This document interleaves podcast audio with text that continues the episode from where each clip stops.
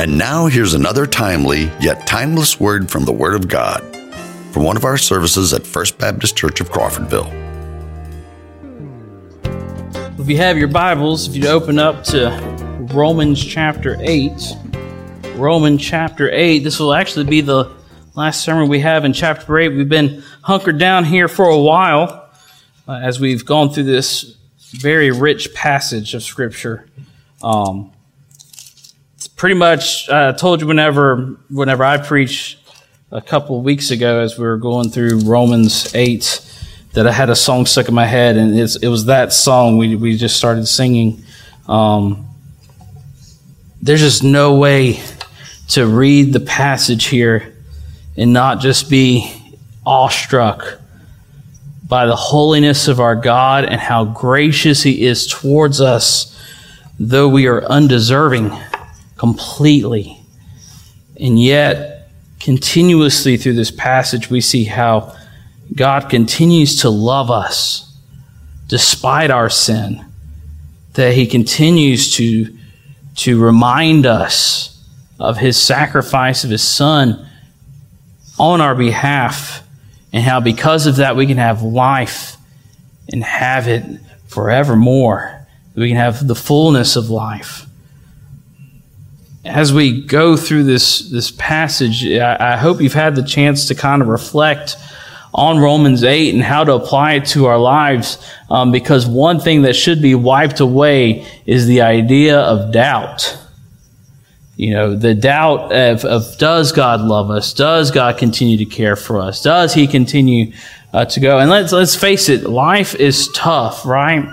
Life is tough. I mean, it wasn't I mean, it was a business meeting last week that the University of Florida beat up on LSU 24 to 4. And then, you know, because of sin in this world, uh, LSU came back the next day and, uh,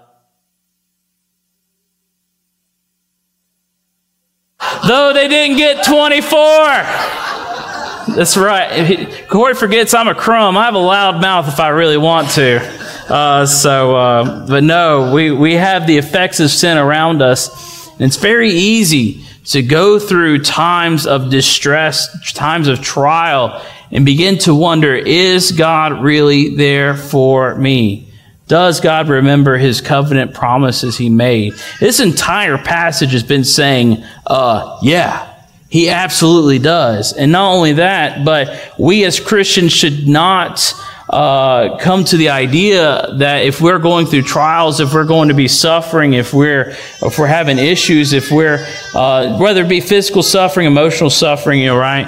Um, that that's not the exception. Indeed, that is the expectation. Now, Emery, we, we talked about this a couple weeks ago. We're not doing women preachers, you know, at this church. So I need you to, to calm down over there. Oh, it's oh, it's it's the okay, it's the Harvey one. Okay, it's the Har. Well, well Riley's going to say it's the Elmore one. So. Uh,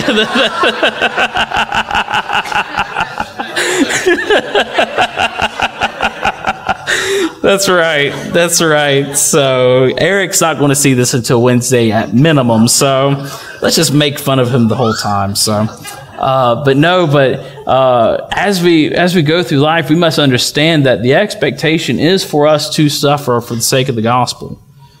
And so when we come together and read passages like this, it's to remind us that one, nothing will separate us from the love of Christ. Nothing can separate us from the love of God. But two, it should be an encouragement to know that if you are going through these times, that indeed that is showcasing the fact that you are indeed a true follower of Jesus.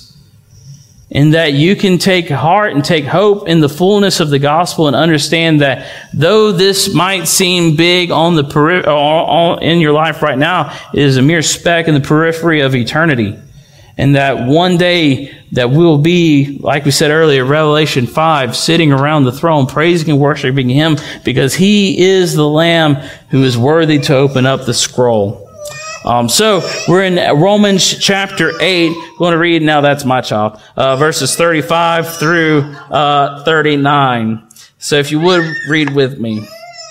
It says, Who shall separate us from the love of Christ? Shall tribulation, or distress, or persecution, or famine, or nakedness, or danger, or sword. As it is written, For your sake we are being killed all the day long. We are regarded as sheep to the slaughtered. No, in all these things we are more than conquerors through him who loved us. For I am sure that neither life, nor, or neither death nor life, nor angels, nor rulers, nor things present, nor things to come, nor powers, nor height, nor depth, nor anything else in all creation will be able to separate us from the love of God in Christ Jesus our Lord. Let us pray. Father, we, we praise you for your word. Father, we praise you for the encouragement you give us in your word to continue forward, even when it seems that everything around us is failing. So, Father, I pray that you would bless this reading of your word. Father, I pray that you would be with us as we open up this passage, as we look through uh, the the tittles and the dots. Father, that you would just you would just showcase your glory, Father, that you would convict us of where we fall short, so we could follow you that much more closely. It's in Jesus' name we pray. Amen. So, let me just go ahead and you know you know, the, the question here is what can separate us from the love of Christ? The answer is nothing can separate us from the love of Christ. So the main idea that we have today is just that. Nothing possible can separate us from the love of Christ. Now, I'll tell you, uh, I teach uh, uh, at Wakulla Christian uh, one Bible class. It's fantastic um, because I go there and the teachers are all, you know, normally at the end of the first period, like, oh, I don't know if I can make it through the rest of the day. And I go, okay, we'll see you. And then and I, leave. Uh, but, uh, but one thing that I've noticed is just how prevalent this idea of being separated from the love of God is in our lives and, and specifically the lives of our students right? And it could be the fact that um, just naturally, right, we as human beings understand that when we have done wrong, that there should be some sort of punishment for us.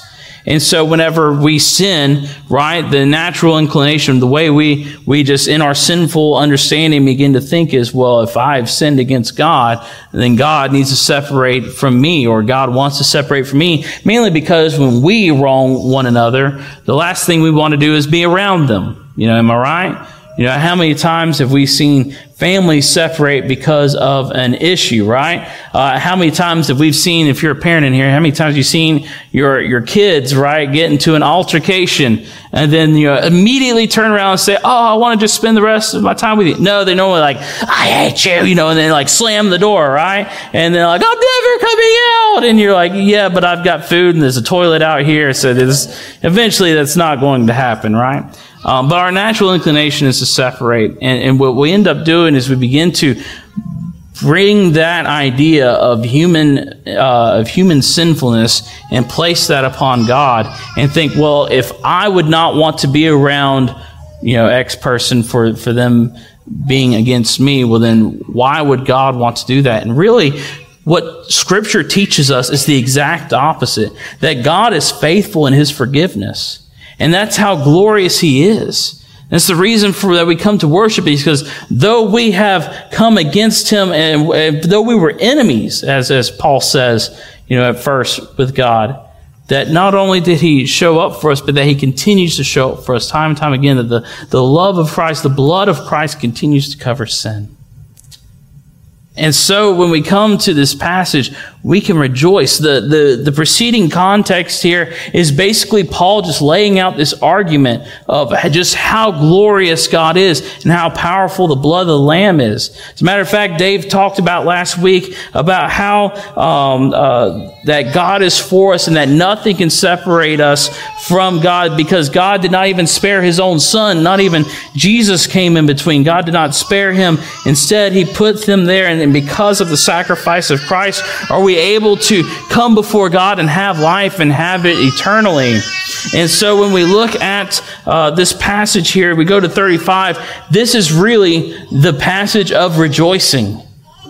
If we indeed are the elect of God, if we are indeed the ones who are chosen by God because, uh, or, due to, or if we were chosen by God based upon uh, nothing that we have done, but everything that God has done for us, then all we should be able to do is to praise Him for the goodness that He has given us, because nothing in our lives is anything that we have done. Everything that we have that we have done, good, bad everything because of God's love for us. And so, verse 35, we get right here, and we see that this passage is indeed the conclusion, the natural conclusion of the preceding verses, right? If our God is for us, who can be against us? We get to verse 35, who then says, Who can separate us from the love of Christ? Well, if God is for us and nothing can, can come in between us, then the question naturally comes to what can separate us from the love of Christ? And the natural answer that Paul goes to is absolutely nothing.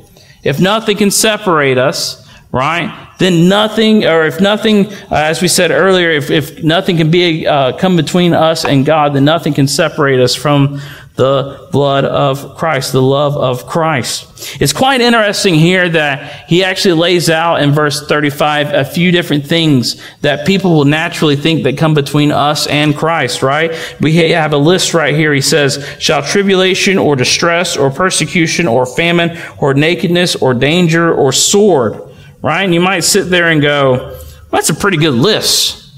Right? These are normally the things that when we think of being separated from the love of God, normally these are like the top ones of things that we begin to think about, right? We go about, we talk about tribulation. Tribulation, in fact, whenever I first read this, just, just first reading, I saw tribulation and persecution, and my first thought was, why is Paul repeating himself right here? But it's important to note that he's not necessarily repeating himself right here. Because tribulation and persecution, though they can have the same kind of idea going about them, are actually two different things. Tribulation right here means that God's wrath is coming down upon a people. Right? And persecution is basically that Satan is using the sinfulness of people in order to bring harm or at least some sort of ill will against you. You see, we can get caught up in times of tribulation when society begins to be uh, have the wrath of God poured out for them due to its sinful nature. We as Christians can feel the effects of that, though we don't agree with what's going on in society. And yet we can know that, that God is still loving us that God still has us. And though we might be in a society that is continuously going to uh, ungodliness, that God has not forgotten us, that we are still the elect, that God has still shed his son's blood for our sake, and that we are continuing to be forgiven of our sins as we progress forward in our sanctification. And so when we think about, you know, this weekend being Independence Day weekend, right? We got a lot of people who are going to be having fun on the 4th. I know I'm going down to Panacea. We're blowing stuff up down there. Uh, we're going to have a blast, right? We're, we praise God for the nation that we live in. We praise God for the freedoms that we have, the ability to come here without the, uh, the idea of persecution coming forward, right? We don't have to worry about the federal government coming in and kicking down these doors. But the truth of the matter is that America is not perfect. We, we are not the new Israel. We have issues, right? We, look at, we just got, got into July, and the meaning of us getting in July is we are no longer in a month that has been proclaimed to be the month of just ungodly debauchery. As a matter of fact, we were down in New Orleans for uh, the Southern Baptist Convention, and so New Orleans, you know, is is not necessarily. Let's say, how can we term this? Whew, it's not necessarily known as like the godliest city. There we go. That's a good term. Uh, and so, uh, just a couple blocks from where our convention at and where we were staying was Jackson Square and the French Quarter. And uh, basically, one of the things that we talked about was that night we had such a hard time finding something open for us to go eat at. uh, around the convention center because they close everything at six. Well, as Baptists, you know, we were scheduled to get out at five thirty, but that didn't happen. Uh, and so that's that's right. Anybody been to a business meeting? Say amen. Uh, and so. Um, uh, so anyway, the only things that were left open that were within walking distance was in the French Quarter in Jackson Square. Well, it's June. And basically what the taxi drivers told us was like, listen, I understand you're hungry, but when you go down there, there are things that you cannot unsee. And right now, our government, and not just one political party, both political parties, uh, companies uh, across the land are putting forth this idea that what God has determined to be unholy is indeed right. And what they say is a, a, a right that should be given to all humans. We must understand that though we have this freedom there to, to worship we still have a long way to go. We must understand that though we live in our country and though we live in Wakulla County, which, you know, I mean, we got a billboard as you come into the county says that, you know, Wakulla loves Jesus. The fact of the matter is, is that is this. Wakulla doesn't love Jesus. Wakulla loves Wakulla. Wakulla loves sin. United States of America, though our motto might be in God we trust, let's face it, most of the time we can care less what God says, we care more in what I trust. We put forward individualism as the ultimate goal.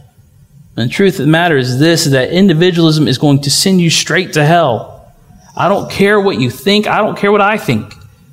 The fact is that we rely on Scripture. It alone is inerrant. I don't care what goes on in the halls of Congress or across the street at the county commission office. There is nothing that they say that is going to give you life. Though, yes, maybe a tax break here or there, which is always nice. But let's face it, that pales in comparison with the Word of God that gives us life that brings dead men to life. I was talking to someone the other day about miracles and uh, about whether or not miracles exist. And they kind of rightfully determined that I was not the person who would believe in like faith healing and all this stuff. But they came up to me and said, Do you believe in miracles? And I couldn't help but to think of like the 1984 hockey team. You know, do you believe in miracles? Yes. You know, all right. There's a there's a few, select few people in here that understand that one. Um, but they asked me. They said, "Do you believe in miracles?" And I said, "Yeah, absolutely." And they kind of took it back, and I said, "Yeah, all the time. I've seen dead men come to life." The fact is, is that the Word of God brings dead men to life. The Declaration of Independence, yes, a great document, does not bring us life. The Constitution of the United States, yes, a great document on ordered society, does not bring dead men to life. The only thing that brings dead men to life is the Word of God, and that is what we should proclaim from this sanctuary out into our county. Yes, we are, praise God for the right that we have been given, but we praise God even more for the fact that we have life and have it abundantly. We praise God more the fact that we were not deserving of anything, and yet Christ came and sacrificed himself on our behalf. We praise God that though we were sinners, he still chose us to come and follow him faithfully. And so here we see different things like tribulation, right? The wrath of God pouring upon a society. We see distress, right? Anxiety, extreme anxiety pain, right? Stress. We see persecution, right? People coming after us. We see famine. You can look at me, I haven't experienced much of that. It says right here, nakedness, right? This is the idea of destitution, not having anything. Danger, right? This is not just merely like persecution, isn't like someone saying something to me. This is your life is in danger, right? People are coming out to kill you. And last, sword, right? Sword, probably more right here in context, what Paul's thinking is, is more of the government coming. Here we don't have to worry about that. I've got friends overseas. I can't tell you where they're at because this is a real possibility. Being a Christian here or being a Christian there means to fully rely on what Scripture says, and that though the government might come, or though mobs of people might come to kill them, that nothing can separate them from the love of Christ. And, and notice that phrase too, the love of Christ. Notice he says the love of Christ, not necessarily just uh, the love of God. It's, it's quite interesting. He says that. And the reason why, I think, is that the love of Christ is not just a, a love without sacrifice. Uh, the love of Christ bought us. We are redeemed. If we were to be separated by God, or from God, it would be a theft because that love of Christ bought us. It was a price that was paid. And a theft against an all powerful God is therefore illogical. The truth of the matter is this nothing that comes up to us, that comes in our way, can truly separate us from the love of God, from the love of Christ. Yes, all these things are difficult. All these things are hard. They pale, pale in comparison to the almighty power of our good and faithful God.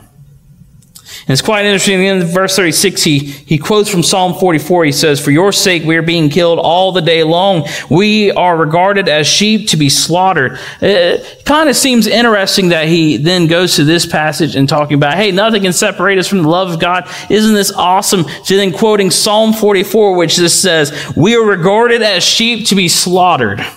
This is not necessarily what I would call the most uh, encouraging verse that you would want to come to, right? Of Paul just reinforcing this idea of, hey, listen, we are like sheep. We are going to go to the shears. We, we are here to be slaughtered. And in fact, uh, if you read the context of Psalm 44, Psalm 44 is actually a psalm that is written by a people calling out to God saying, hey, we are going through times of trial. We're going through tribulation. As a matter of fact, verse uh, uh, uh 22, right? It says, uh, well, we read 22, right? And verse 23, excuse me, he actually, the psalmist then says, Awake, O Lord, why are you sleeping? In other words, it looks like everything that's come against him that God has seemingly forgot about him. He's saying all this stuff's coming up, but yet at the end of this passage, he says, For our soul is bound, bowed down to the dust, our belly clings to the ground. Do not reject us forever. Relies on the Word of God, the fact that God has said that He will not forget. The psalmist then clings to Scripture in this time of desolation and says, Do not reject us. Rouse yourself. Rise up, come to our help. The truth of the matter is, this is the expectation of what we're going to be going through. This is not the exception. And so we need to make sure that we indeed are preparing ourselves for times like this. That we prepare our students for times like this, that we prepare ourselves. So many times we think of blessing as being material blessing, right? Of the Lord's, I, you know, I'm, I'm you know, got a new car, so, you know, the Lord's been faithful to me. We got to understand that's not necessarily a sign of blessing. As a matter of fact, that could be a sign of the enemy trying to keep us away from what's true and what's holy and what's good. And so, let us draw near to his word. Verse 37, then he goes on and he has a specific phrase Paul does here in this passage. He says, No, right? No, this final answer. Who can separate us from the love of Christ? No, none of that stuff can separate us from the love of Christ. And he says, In all things, we are more than conquerors through him who loved us. Now, this phrase, more than conquerors, is quite interesting. In fact, you've probably seen this like on Instagram, right? Or on Facebook, you know, someone with like a, a pretty beach background, you know, right? And then we are more than conquerors. And everyone's like, oh, that's great. Well, the question is, what does more than conquerors means? Especially in, in our human intellectual, uh, uh, or human idea of conquering, right? Conquerors are like the, the biggest and the baddest, right? One of my favorite villains in the Marvel universe, I, I made the, the reference to the hockey team earlier, old people, so that's you. I'm going to Marvel now. So, Marvel people, uh, one of my favorite villains of all time is this guy named Kang the Conqueror. Kang the Conqueror comes from the future, goes to the past to stop his timeline from being wiped out, and the only way to do that is kill all the Avengers. Uh, and he is pretty ruthless. He is like he has all powerful, just just just like has a hard time uh, with the Avengers and whatnot. He's my favorite uh, my favorite villain, but it's kind of interesting that uh, the name Kang the Conqueror, right? The Conqueror just adds more onto that and we kind of think of that's ultimate right? Kind of like empire right? So emperor right it's like the highest level right? We, we, we've put the term president for, for our president but i'm pretty sure if we called him emperor we'd probably think more of him right? Just because it's that idea of i'm not saying he is i'm just saying if we put that title on there we probably would would you know would think of him you know at least as more you know powerful or whatnot. Um, but that, that term conqueror, right? That term emperor, right? We, we, we esteem that pretty highly. And it's kind of interesting that Paul says right here, we are more than conquerors. Well, the question that comes to is, what does it mean to be more than a conqueror? Right? If conquer is like the ultimate thing that you're supposed to do, you know, right? You play risk, you take over everything, right? What in the world does it mean to be more than a conqueror? And I, I really appreciate the words of John Piper when he's discussing what a conqueror is, what it means to be more than conqueror. He says, a conqueror defeats his enemy, but one who is more than a conqueror subjugates his enemy.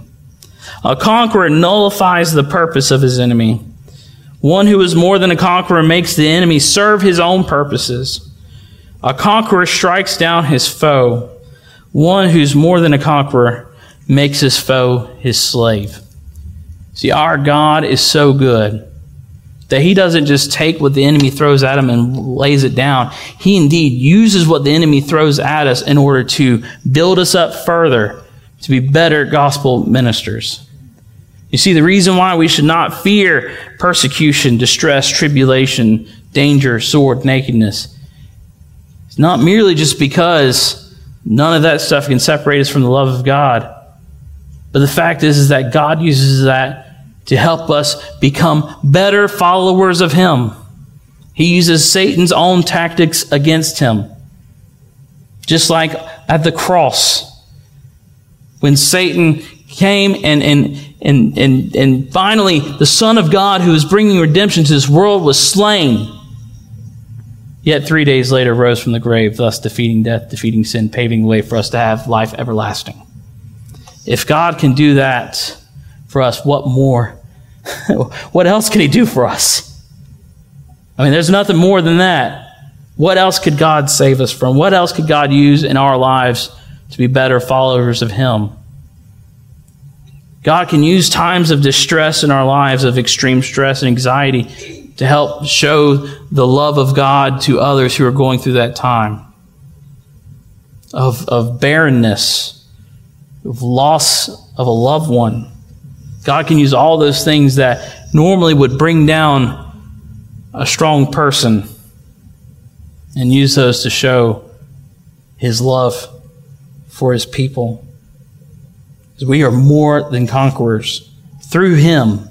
Not on our own. It's not like we're more, you know, God saved us then it's like, okay, you're more than a conqueror, now go. Notice, through Him who loves us. Just like nothing can separate us from the love of God, we can't be more than conquerors without Him. Then we get to verses 38 and 39. Now, it's kind of funny when I uh, opened up Calvin's commentary set the other day. The first time I did it, I, I, passed out because, you know, VBS was this week. And so I finally got upstairs and started reading and then slept because Calvin will do that to you sometimes. Um, but then the next day, uh, I woke up and went home. But then the next day, I started reading Calvin's commentary. And he says right here that Paul goes into hyper, uh, hyperbolic expression. Uh, Baptists would probably say he starts preaching right here. And he begins to say this. He says, For I'm sure that neither death nor life, nor angels or rulers, nor things present or things to come, nor powers, nor height, nor depth, nor anything else in all creation will be able to separate us from the love of God in Christ Jesus our Lord. It's kind of interesting, the, the, the list there, right? He says that neither life nor death can separate us from the love of God in Christ Jesus our Lord. nor angels or rulers, right? Doesn't matter who's president. Doesn't matter if we live here, if we live in Saudi Arabia. Nothing can separate us from the love of God through Christ Jesus our Lord. Nor things present, situations that we're in, cannot separate us from the love of God through Christ Jesus our Lord. Or things to come. 2024 is an election year. Guess what? Whatever happens, nothing can separate us from the love of God through Christ Jesus our Lord nor heights, or excuse me, yeah, nor powers, nor heights, nor depths, right? No distance can separate us from the love of God in Christ Jesus our Lord, nor anything else in all creation will be able to separate us from the love of Christ or love of God in Christ Jesus our Lord.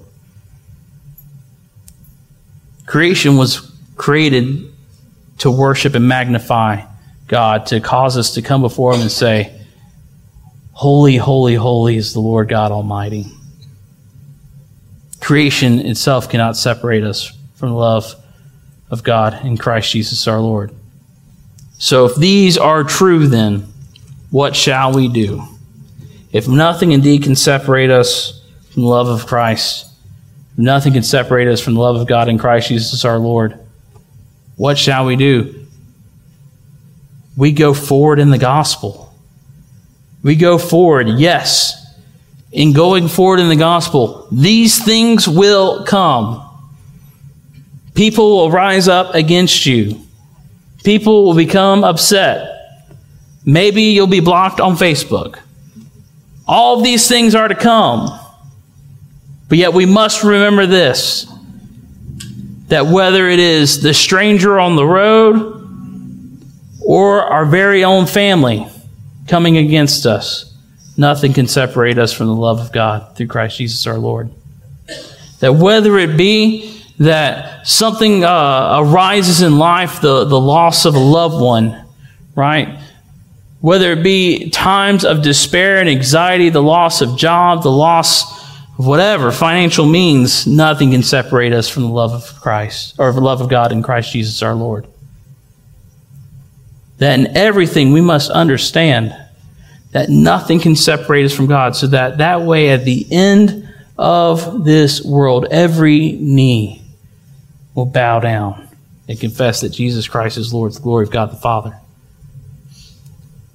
Let us go. Let us go forth with this gospel. If you're sitting here today and you're under and you're hearing this and you're saying, "Wait a minute, nothing can separate us from the love of, uh, love of Christ." That's right, nothing. I hope the next question you're asking is this How can I get this love of Christ? And the truth of the matter is, is that the gospel is very clear. All you have to do is repent. Because just as we said earlier, we all sin. And in fact, our sin is at times used against those who love Christ. The fact is, is that we all sin and fall short of the glory of God. But yet, as Dave said last week as he read the passage right before this, that God did not even spare his own son in order to make sure that there was a way for you to have a relationship with him, for you to have a life and have it abundantly. All you have to do is to surrender, is to repent. Say, Lord, I am wrong. Father, I am a sinner. Save me now. In doing so, you accept lordship, His lordship over your life. That means you do not do what you want to do, you do what He wants you to do from now on. And that's it. It is that simple, but yet, it is also that difficult because we understand that everything in our fiber, everything in our being fights against the goodness of God. Yet He is faithful to remind us that even when we fail, after we have come to faith in Him, that we cannot be separated from the love of God, that nothing can separate us from the love of Christ. Let's go Lord in prayer.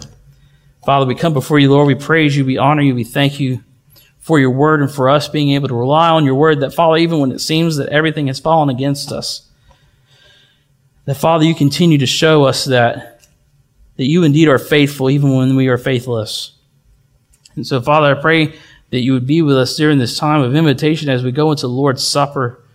That, Father, that this would be a time of worship to you. Father, this would be a time for us to reflect as well to make sure that we indeed truly are sons and daughters of you. Lord, we love you and we praise you. It's in Jesus' name we pray. Amen. We're going to do something different because, like I said, Dave's not here. We're actually going to sing all four verses of Only Trust Him. As we mentioned earlier, as you, know, you see, we are coming to the Lord's Supper. This is a time in which we are able to come around as, as a family, as a body of believers, and to remember what Christ has done on our behalf. That He, He paid the death penalty that we deserve so that we could have life and have it abundantly. And Paul in Corinthians tells us that this is also a time that we need to be careful.